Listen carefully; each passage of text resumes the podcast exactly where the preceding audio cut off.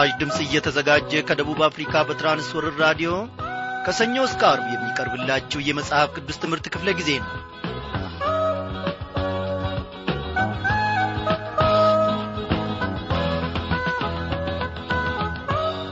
በጌታ የተወደዳችሁ ክብሯን አድማጮች እንደምን አመሻችሁ? እግዚአብሔር አምላካችን ዛሬም ደግሞ ምሕረቱን አስፍቶልን በፊቱ ተገኝተን ከቃሉ ማድ አንድ ላይ እንድንመገብ ረድቶናል። ዛሬ ተከታታዩን የኦሪት ዘፍጥረት መጽሐፍ ጥናታችንን እንቀጥላለን። በአንድ ልብ በአንድ ሐሳብ ሆነን ወደ እግዚአብሔር ዙፋን ወደ እግዚአብሔር መቅደስ እንቀርባለን። ስሙንም ደግሞ ከፍ ከፍ እናደርጋለን። ስለታለብኝ የጌታ ወደ ገባለሁ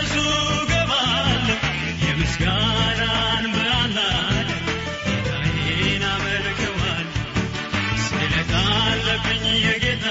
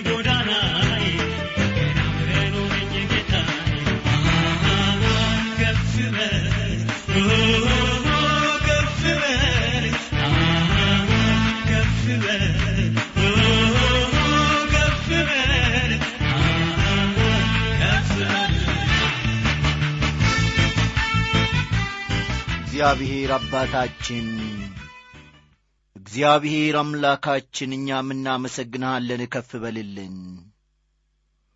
መከናወንን የሰጠህን ሥራችንን የሠራህልን አንተ ነህና እናመሰግንሃለን። በዚህች ቀን ብቻ እንኳን እግዚአብሔር ሆይ ከብዙ ነገር የታደግከን ከብዙ ነገርም ደግሞ እናመልጥ ዘንድ እነሆ በጉያ ስር የሸሸከን አንተነ እግዚአብሔር ሆይ ክብር ለስሜ ይሁን። በዚህች ምሽት ደግሞ እግዚአብሔር አምላካችን ሆይ በግርማ በሞገስህ በእኛ መካከል እንድትመላለስ ድንቅ የሆነውን ቃልን ገልጠ እንድትናገረንና እንድታስተምረን እንለምንሃለን። ድካማችንን ያልተመለከትክ እንደ በደላችንም ያልፈረድክብን እግዚአብሔር ሆይ እናመሰግንሃለን እንወድሃለን። አስተማሪውን መንፈስ ቅዱስ ልከህ ደግሞ ለልባችን እግዚአብሔር ሆይ ቃልን እንድታስቀርልና እንድታትምልን። እነሆ እግዚአብሔር አምላካችን ሆይ በበላነውም ቃልህ ደግሞ እንድንበረታ ፍሬ ማፍራት እንድንችል ለሌሎችም ትርፍ እንድታደርገን እንለምንሃለን ቀሪውን ሰዓታችንን እግዚአብሔር ሆይ ባርክልን በጌታ በኢየሱስ ክርስቶስ ባከበርከው በአንድ ልጅ ስም አሜን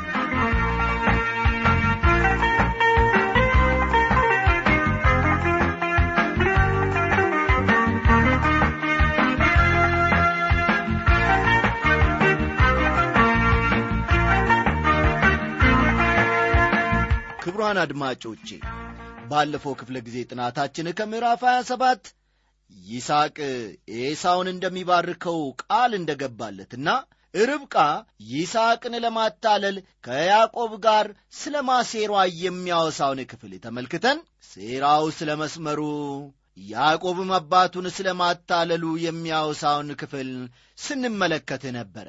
ዛሬም ይህንኑ ያዕቆብ አባቱን ስለ ማታለሉ የሚያወሳውን ክፍል አብረን እንመለከታለንና እስቲ መጽሐፍ ቅዱሶቻችሁን እንደ ወትረው ሁሉ ገለጥ ገለጥ አድርጋችሁ ኦሪት ዘፍጥረት ምዕራፍ 27 ከቁጥር 21 እስከ 27 ያለውን ተመልከቱ።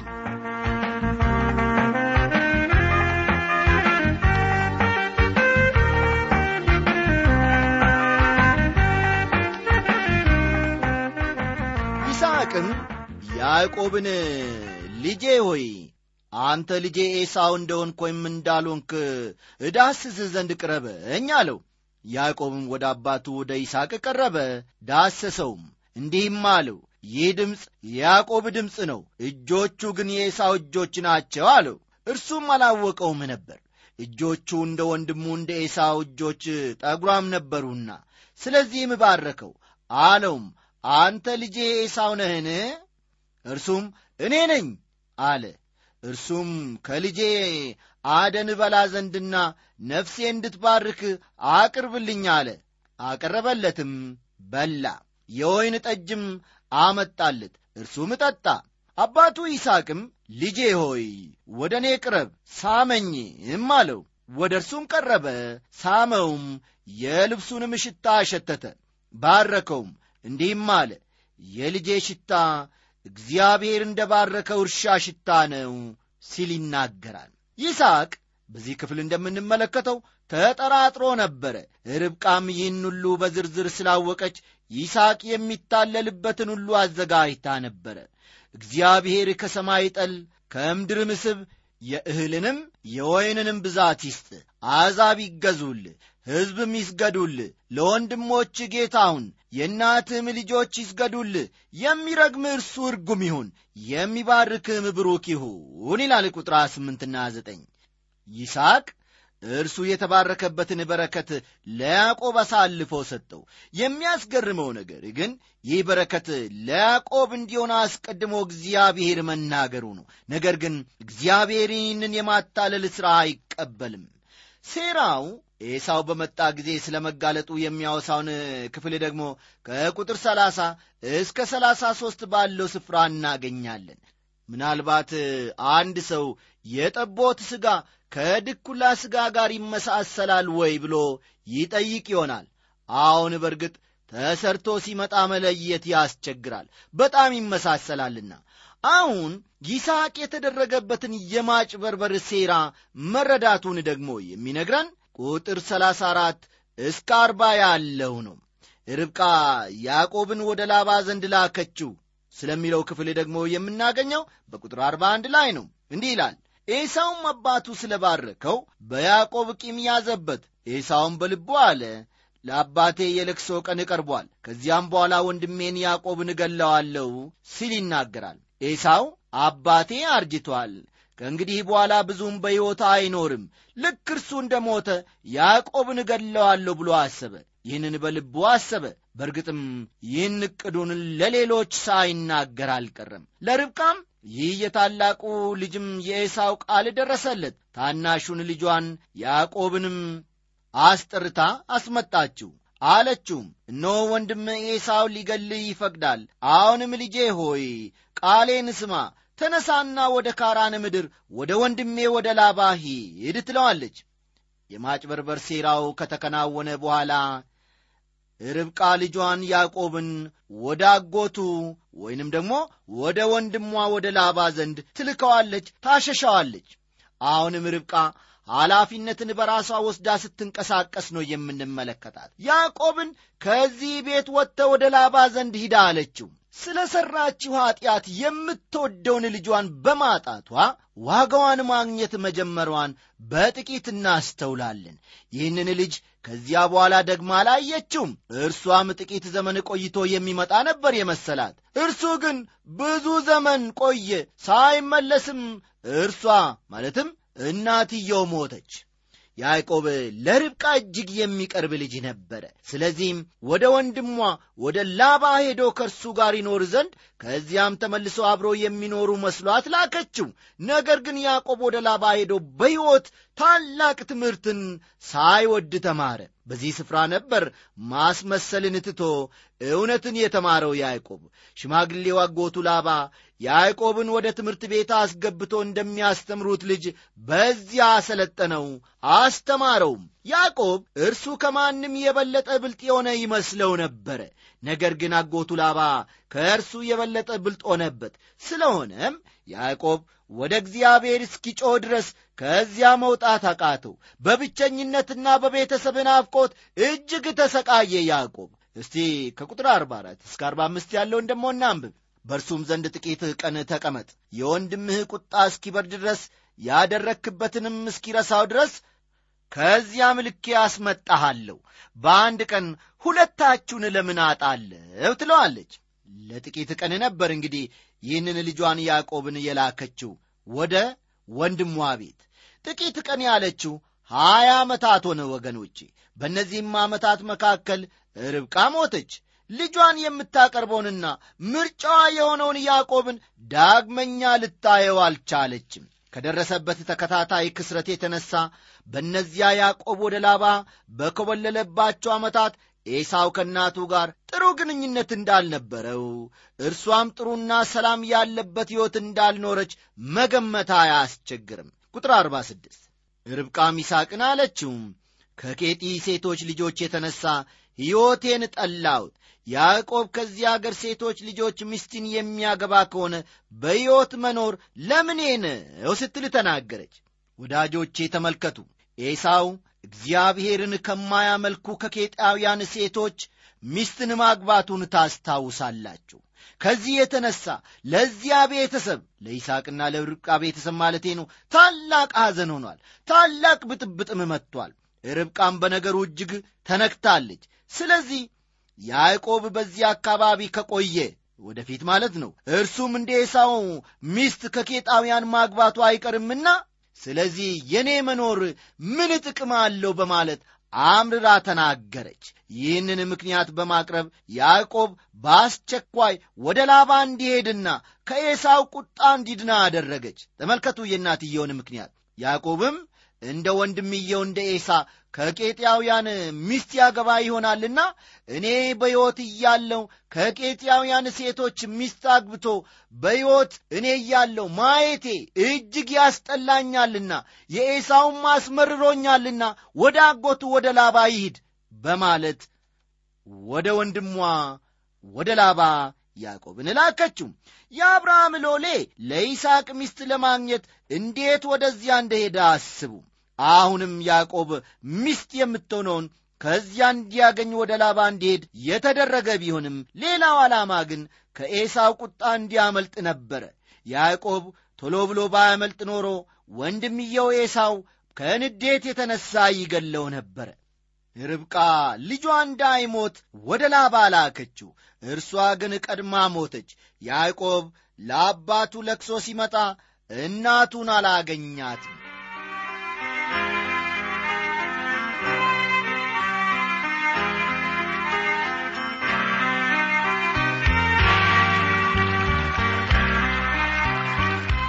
አድማጮቼ የዚህ የምዕራፍ ሃያ ሰባትን ትምህርት እዚህ ላይ እንገታና በቀሪው ሰዓታችን ደግሞ ከፊሉን የምዕራፍ ሃያ ስምንትን ትምህርት አብረን እንመለከታለን። በምዕራፍ ሃያ ሰባት ያዕቆብ በእናቱ በርብቃ ትእዛዝ በመመራት የወንድሙን በረከት አታለው በመውሰድ ማንም ዓለማዊ ሰው ሊያደርግ የማይችለውን የሚያሳዝን ተግባር እንደፈጸመ ተመልክተናል። አንዳንድ ሰዎች በኋለኛው የሕይወታቸው ታሪክ ውስጥ ችግር ሲገጥማቸው ወላጆቻቸውን ወይም ሌሎችን ሰዎች ጥፋተኛ ለማድረግ ይሞክራሉ። ወላጆቻችን በልጅነታችን በሚገባ ተንከባክቦ ቢያሳድጉን ኖሮ ዛሬ ሕይወታችን የተቃና በሆነ ነበረ ይላሉ። ያዕቆብ ግን ይህንን ዐይነት ምክንያት ማቅረብ ከቶ አይችልም። የእናቱ እንክብካቤና ፍቅር ያነሰው ሰው አልነበረምና ትክክል ያልሆነውን ነገር እንዲያደርግ በተጠየቀ ጊዜ እምቢ በማለት ምትክ በውዴታ በእናቱ ምክር ፈጽሞታል። የታላቅ ወንድሙን በረከት በማጭበርበር ወስዶታል።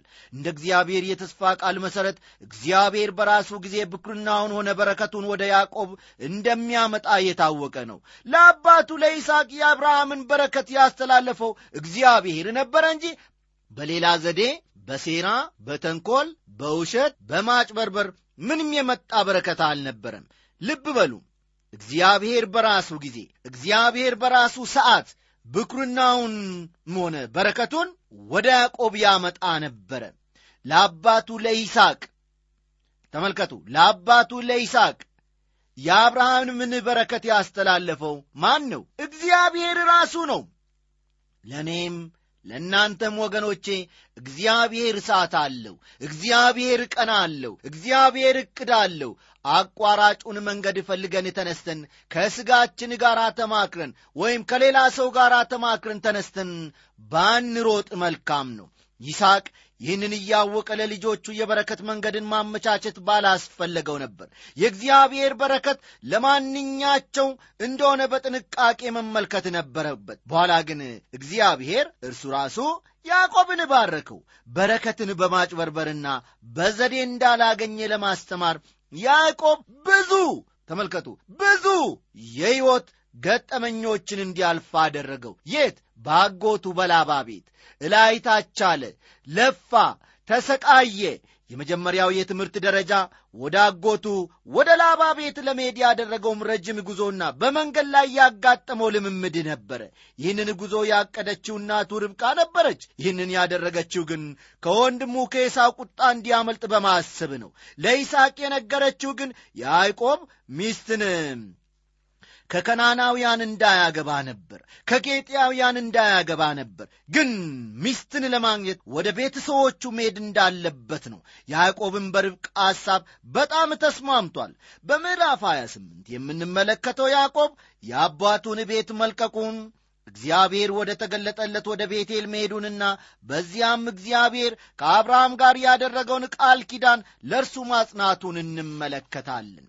በቁጥር አንድ ያዕቆብ የአባቱን ቤት መልቀቁን እናነባለን። እንዲህ ይላል ይስሐቅም ያዕቆብን ጠራውም ባረከውም እንዲህም ብሎ አዘዘው ከከናናውያን ሴቶች ልጆች ሚስትን አታግባ ሲለው ነው የምንመለከተው። እግዚአብሔርን የሚፈሩት እግዚአብሔርን ከማይፈሩትና ሌሎች አማልክትን ከሚያመልኩት ጋር በጋብቻ መጠመዳቸውን የእግዚአብሔር ፈቃድ አለመሆኑን ብሉይ ኪዳን በሰፊው ያስተምረናል። እኔ እንደማምነው ወገኖቼ በኖ ዘመን ዓለም የእግዚአብሔር ፍርድ በሆነው በውሃ ጥፋት የጠፋችው የእግዚአብሔር ልጆች ከሰው ልጆች ጋር በጋብቻ በመጠመዳቸው ነበረ አስተውሉ ወገኖቼ በኖ ዘመን ዓለም የእግዚአብሔር ፍርድ በሆነው በውሃ ጥፋት የጠፋችው የእግዚአብሔር ልጆች ከሰው ልጆች ጋር በጋብቻ በመጠመዳቸው ነበረ። ጻዲቅ ተብሎ የተመሰከረለት ኖህ ብቻ ከጥፋት ውሃው ድኗል አስቀድሞ በዘፍጥረት ምዕራፍ 24 የእግዚአብሔር ልጆች ከከናናውያን ሴቶችን ማግባት እንደሌለባቸው ከይስሐቅ ሕይወት ተመልክተናል።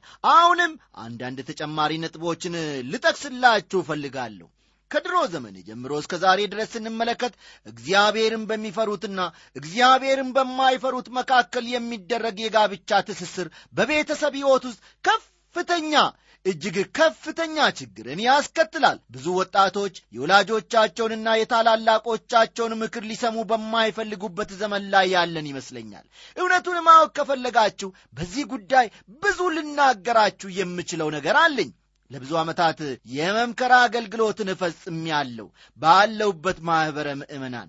ብዙ ያገቡና ሊያገቡ የፈለጉ ወጣቶች ወደ እኔ መጥተው በጥንቃቄ ተመልክቻቸዋለሁ። አብዛኛዎቹ ወጣቶች ለጋብቻ የወሰኑት ልምምድ ተመሳሳይነት አለው። ወጣቱ ወይም ወጣቷ ሊያገቡ የፈለጉትን ተስማሚ ሰው ወይም ተስማሚዋን ሴት እንዳገኙ ይመሰክራሉ። ሊያገቡ የፈለጉት ሰው ወይም ሴት ግን ክርስቲያን አይደለችም ክርስቲያንም አይደለም። እኔም ለስለስ ብዬ ይህ እንዴት ሊሆን ይችላል ያልኳቸው እንደሆነ አይ ግድ የለም ጋሻቤ ከተጋባን በኋላ እኮ ወደ ክርስቶስ አመጣዋለሁ ወይንም ደግሞ ወደ ክርስቶስ አመጣታለሁ እያሉ ይሸነግሉኛል። አሁን ቀደም ብሎ ልባቸው በዚያ ነገር ተጠምዷልና መመለሱ እጅግ ይከብዳል። እኔ ግን እንዲህ ብዬ መክራችኋለሁ። አያችሁ ከማግባትህ ወይም ከማግባትሽ በፊት ለክርስቶስ ያልማረከውን ወይም ያልማረክሽውን ሰው ወይም ሴት ካገባ ወይም ካገባሽ በኋላ ክርስቲያን ማድረግ አትችልም ወይም አትቺም።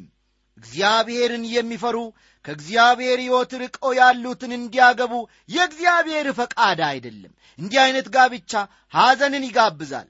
አየህ ወይም አየሽ እላችኋለሁ ካገባህ ወይም ካገባሽ በኋላ ሚስትህን ወይም ባልሽን እንዲለውጥ እግዚአብሔርን ማስገደድ አይቻልም። ይልቁንስ ልብ በሉ፣ ይልቁንስ የሚያምኑት ከማያምኑት ጋር እንዳይጠመዱ የሚያስተምረውን የእግዚአብሔርን ቃል በጥንቃቄ መከተል ይሻላል እያልኩ መክራቸዋለሁ። ሁለተኛ ቆሮንቶስ ምዕራፍ 6 ቁጥር 14 እንዲህ ይላል፣ ከማያምኑ ጋር በማይመች አካሄድ አትጠመዱ፣ ጽድቅ ከአመፅ ጋር ምን ተካፋይነት አለውና ብርሃን ከጨለማ ጋር ምን ኅብረት አለው ይለናል። ውድም ወገኖቼ ክርስቲያኖች በማይመች አካሄድ መጠመድ እንደሌለባቸው አዲስ ኪዳንም በግልጽ ያስተምረናል። በማይመች አካሄድ መጠመድን እግዚአብሔር ፈጽሞ አያጸድቀውም፣ አይቀበለውምም። ከቁጥር ሁለት እስከ አራት ያለውን ተመልከቱ። ተነሳና ወደ እናትህ አባት ወደ ባቱኤል ቤት ወደ ሁለቱ ወንዞች መካከል ሂድ። ከዚያም ከእናትህ ወንድም ከላባ ሴቶች ልጆች ሚስትን አግባ። ሁሉን የሚችል አምላክም ለብዙ ሕዝብ ጉባኤ እንድትሆን ይባርክ፣ ያፍራህ፣ ያብዛ። ስደተኛ ሆነ የተቀመጥክባትን እግዚአብሔርም ለአብርሃም የሰጣትን ምድር ትወርስ ዘንድ የአብርሃምን በረከት ለአንተ ይስጥ፣ ለዘርህም እንዲሁ እንደ አንተ ይላል። እግዚአብሔር አብርሃምን እንደ ባረከ ይህንኑ በረከት ደግሞ ለልጁ ለይስሐቅ እንዳጸና አስቀድሞ ተመልክተናል። ይህ በረከት ደግሞ ለኤሳው ሳይሆን ለያዕቆብ መተላለፍ እንዳለበት ይስሐቅ አሁን የተረዳ ይመስላል። ይስሐቅም ልጁን ከባረከው በኋላ ያዕቆብን መንገዱን ሲቀጥል እንመለከታለን። ቁጥር አምስት ይስሐቅም ያዕቆብን ሰደደው። እርሱም ያዕቆብና የኤሳው እናት የርብቃ ወንድም የሚሆን የሶርያዊ ባቱኤል ልጅ ላባ ወዳለበት ወደ ሁለቱ ወንዞች መካከል ሄደ ይላል። ያዕቆብ ሚስትን ለማግኘት ወደ ርብቃ ወንድም ቤት ወደ ሶርያ መሄድ ነበረበት። እግዚአብሔር የእምነት አባቶች የሆኑትን የመጀመሪያ የእስራኤል አባቶችን ያወጣው ከሶርያ ነበረ። ከዚያ ጠርቶ ባረካቸው። ያዕቆብም ቢሆን በዚሁ በረከት ተባረከ። በኋላ ያዕቆብ ስም እስራኤል ተባለ። የወለዳቸውም ልጆች እስራኤላውያን ተብለው አስራ ሁለቱን የእስራኤልን ነገዶች መሠረቱ። አብርሃም የዚህ ዘር አባት ነበር። ይህ ለአብርሃም የተሰጠው በረከት እየጎላ እንደመጣ እንመለከታለን። ይስሐቅ በዚህ ዐይነት ሁኔታ ተባርኮ ጉዞውን ሲቀጥል፣ ኤሳው ደግሞ ምን እንዳደረገ ቀጥሎ ያሉት ቁጥሮች ይነግሩናል። ከቁጥር ስድስት እስከ ዘጠኝ ኤሳውም ይስሐቅ ያዕቆብን እንደ ባረከው ባየ ጊዜ ከዚያም ሚስትን ያገባ ዘንድ ወደ ሁለት ወንዞች መካከል እንደ ሰደደው በባረከውም ጊዜ ከከነዓን ሴቶች ልጆች ሚስትን አታግባ ብሎ እንዳዘዘው ያዕቆብም የአባቱንና የእናቱን ቃል ሰምቶ ወደ ሁለቱ ወንዞች መካከል እንደሄደ የከናናውያንም ሴቶች ልጆች በአባቱ በይስሐቅ ፊት የተጠሉ እንደሆኑ ኤሳው ባየ ጊዜ ኤሳው ወደ እስማኤል ሄደ። ማዕለይትንም በፊት ካሉት ሚስቶቹ ጋር ሚስት ትሆነው ዘንድ አገባ። እርሷም የአብርሃም ልጅ የሆነ የእስማኤል ልጅና የኖባዮት እህት ናት ይላል መጽሐፍ ቅዱስ። የእስማኤልን የዘር ሐረግ እንደማይከተል የኤሳውንም የዘር ሐረግ አይከተልም። በመጽሐፍ ቅዱስ የተጠቀሱ ታላላቅ ታሪኮች ወደ ክርስቶስ የዘር ግንድ ያመለክታሉ። የነ እስማኤልና የነ ኤሳው ታሪክም ለትምህርታችን የሚሆንበት ቦታ አለው። አዎ ከላይ በተነበበው አሁን ባነበብነው ክፍል ውስጥ ማለቴ ነው። ኤሳው ወደ እስማኤል ቤት ሄደና ልጁን ሚስት አድርጎ ወሰደ። ኤሳው የያዕቆብ ተቃራኒ የሆነውን ነገር ሲያደርግ ይታያል። የእስማኤልንም መንገድ ይከተላል። እስማኤል በመንፈሳዊ አመለካከታቸው ለጨለመባቸው ሰዎች ምሳሌ እንደሆነ ሁሉ ኤሳውም ይህንን ምሳሌነት ሲከተል እንመለከተዋለን። እግዚአብሔር በቤቴል ለያዕቆብ ስለ መገለጡ የሚያወሳው ደግሞ ቁጥር ዐሥርና ዐሥራ አንድ ነው። ያዕቆብም ከቤርሳቤህ ወጥቶ ወደ ካራን ሄደ። ወደ አንድ ስፍራም ደረሰ። ፀሐይም ጠልቃ ነበርና ከዚያ አደረ። በዚያም ስፍራ ድንጋይ አነሣ፣ ከራሱም በታች ተንተርሶ በዚያ ስፍራ ተኛ ይላል። ያዕቆብ ከቤርሳቤ ተነስቶ ቤቴል ሲደርስ ቀኑ መሸበት። ቤቴል ማለት የእግዚአብሔር ቤት ማለት ነው። ቤቴልም ከኢየሩሳሌም በስተ ሰሜን አስራ ሁለት ማይል ርቃ የምትገኝ መንደር ናት። ያዕቆብ ከቤርሳቤህ ተነስቶ ኢየሩሳሌም ለመድረስ ሀያ አምስት ወይም ሰላሳ ማይሎችን መጓዝ ነበረበት። በአጠቃላይ በዚህ ዕለት አርባ ማይሎችን ተጉዟል ማለት ይቻላል። ከወንድሙ ከኤሳው ለመሸሽ ምን ያህል የችኮላ ጉዞ እንዳደረገ ለመገመት አያስቸግርም። በዚህ ፍጥነት በሄደ ቁጥር ከቤቱ እየራቀ ነው ያለው። በዚያች ሌሊት ያዕቆብ ምን የሚያስብ ይመስላችኋል ወገኖቼ? በጣም ደክሞታል። ብቸኝነትና የቤተሰብ ናፍቆት እንደሚሰማው እርግጠኛ ነኝ። ከቤተሰቡ ሲለይ ይህ የመጀመሪያው ጊዜ እንደሆነ ነው ከታሪኩ የምንረዳው። ወዳጄ ሆይ ከቤተሰብህ የተለየህበትን የመጀመሪያ ሌሊት ታስታውሳለህን? እኔ ከቤተሰብ የተለየሁበትን የመጀመሪያ ሌሊት አስታውሳለሁ። የዘጠኝ ዓመት ልጅ ሳለሁ የወላጆቼ ጓደኞች መጡና ወደ ቤታቸው ወሰዱኝ። ወደ ቤታቸው ሄድኩና በእኔ ዕድሜ ካለው ልጃቸው ጋር እየተጫወትን ቀኑን በደስታ አሳለፍኩኝ። ቀኑ ሲመሽ ራታችንን በላን። ትንሽም እንደ ተጫወትን ወደ እያልጋ ክፍላችን ሄደን እንድንተኛ ነገሩን። እኔም እጄ ተኛው። ከቤተሰቦቼ ስለይ የመጀመሪያ ሌሊት ስለነበር ብቸኝነት በጣም አጠቃኝ፣ በጣምም ተሰማኝ። የቤተሰብ ናፍቆትም ተጫጫነኝ። እንቅልፍ መተኛት አልቻልኩም። ቤታቸው ለቤታችን ቅርብ ስለነበር በሌሊት ተነስቼ ወደ ቤቴ ሩጫዬን ቀጠልኩኝ። ያችን ሌሊት ወገኖቼ ከቶ አረሳም። ስለ ያዕቆብም ብዙ ጊዜ እንደተደነቅኩ አስባለሁ። አሁን ትልቅ ልጅ ሆኗል። ቢሆንም ብቸኝነትና የቤተሰብ በተለይም የእናቱ ናፍቆት ሳያስጨንቀው አልቀርም። ምንም ቤት በሌለበት አካባቢ ስለመሸበት በአንድ ቋጥኝ ስፍራ ድንጋይ ተንተርሶ መተኛቱን ቃሉ ይናገረናል። ሁኔታው ብዙም የሚያዝናና አልነበረም። ቤቴል ደግሞ በዚያን ጊዜ ለነፋስ የተጋለጠ በቋጥኝና በድንጋይ የተሞላ ስፍራ ነበረ። ምንም የማይመች ስፍራና ሁኔታ ቢያጋጥመውም ለያዕቆብ አዲስ መንፈሳዊ ልምምድ የተለማመደበት ስፍራ ነበረ። በዚያ ስፍራ ሕልምም አለመ።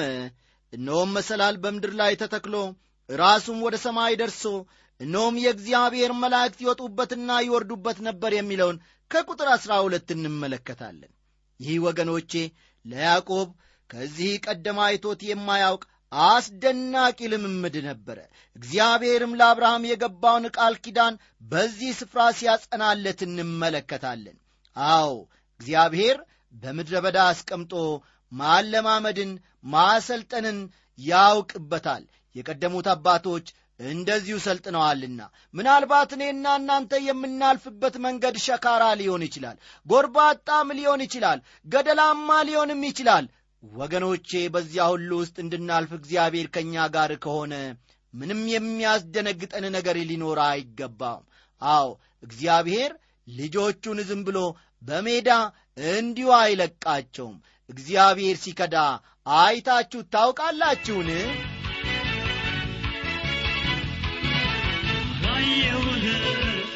አንድ ቀን